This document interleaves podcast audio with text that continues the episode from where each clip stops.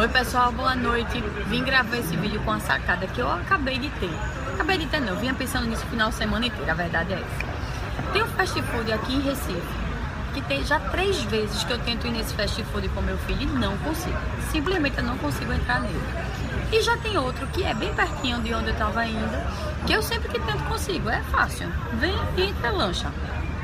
E por que eu consigo entrar em um e não consigo entrar do outro? Um dos dois tem a loja maior ou menor? Tem. O que eu não consigo entrar é maior do que o, o que eu consigo. É, o lanche de um dos dois é melhor?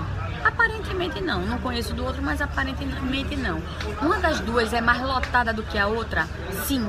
A que eu sempre venho é muito mais lotada do que a outra. E por que danada a outra tem uma loja maior, menos cliente e a gente não consegue entrar na loja? Processo e treinamento. Na loja que eu sempre venho entrar, tem um funcionário que registra o pedido e outro funcionário que monta o lanche.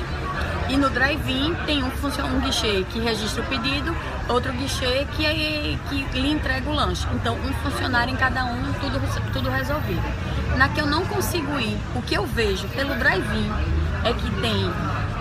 Para pegar o seu dinheiro, tem um funcionário dentro e um fora. E no outro, e, e para entregar o lanche, tem um funcionário dentro e um fora. Ou seja, num drive-in, a gente tem quatro funcionários para exercer duas funções. No que eu consigo vir, nós temos dois funcionários para duas funções. Então, na prática, o que acontece com eles é que eles estão contendo uma burocratização do trabalho deles. Né? Então, assim, o trabalho fica mais caro e mais lento. Como toda a repartição, a maioria das repartições públicas burocráticas que a gente conhece, o trabalho em geral é lento e caro quando ele é burocratizado. E aí eu fico pensando, será que a gente não está fazendo isso nos nossos escritórios? Como é o seu mapeamento de processo? Eu sei que é um vídeo meio repetitivo esse, né? Parece repetitivo, porque a gente já falou várias vezes em live, em vídeo no WhatsApp, vídeo aqui no Facebook sobre mapeamento de processo. Mas você tem um mapeamento de processo de todo o seu trabalho? Por que eu estou te perguntando isso? E o que é que isso tem a ver com fast food?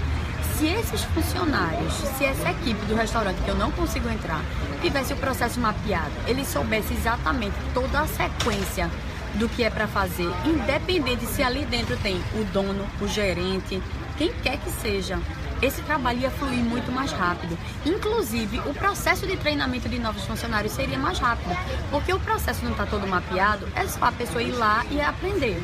A mesma coisa acontece no seu escritório. Toda vez que você precisa ou demitir ou que um estagiário seu pede para sair, você fica louca, louco, desesperado, porque você vai ter que começar o treinamento da pessoa do zero. Pois é, se você tem isso é porque você não tem seu processo cem por cento mapeado.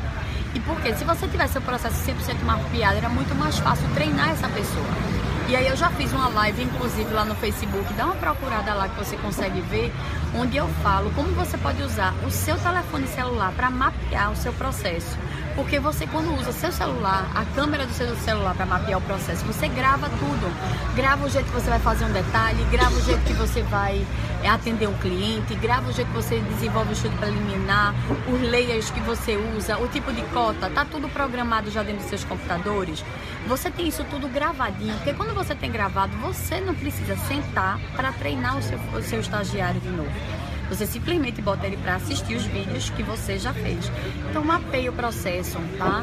Mapeia o teu processo. Não faz feito aquele restaurante lá que acabou de perder mais uma vez a cliente aqui para o outro que já está com o processo dele mapeado e os funcionários treinados, tá bom? Aprende com o erro dos outros também. Por hoje é só, esse episódio acaba por aqui e eu queria te convidar a compartilhar ele com outras pessoas. Ajuda a gente a fazer um mercado de arquitetura melhor, mais colaborativo. Você sabe que esse é o nosso, é o nosso sonho, essa é a nossa maior meta com arquitetos de sucesso. Então faz parte disso com a gente, compartilha com os teus amigos, com os, os arquitetos que você conhece. Quem sabe esse, esse podcast, esses áudios que a gente grava não, não ajudam a eles também.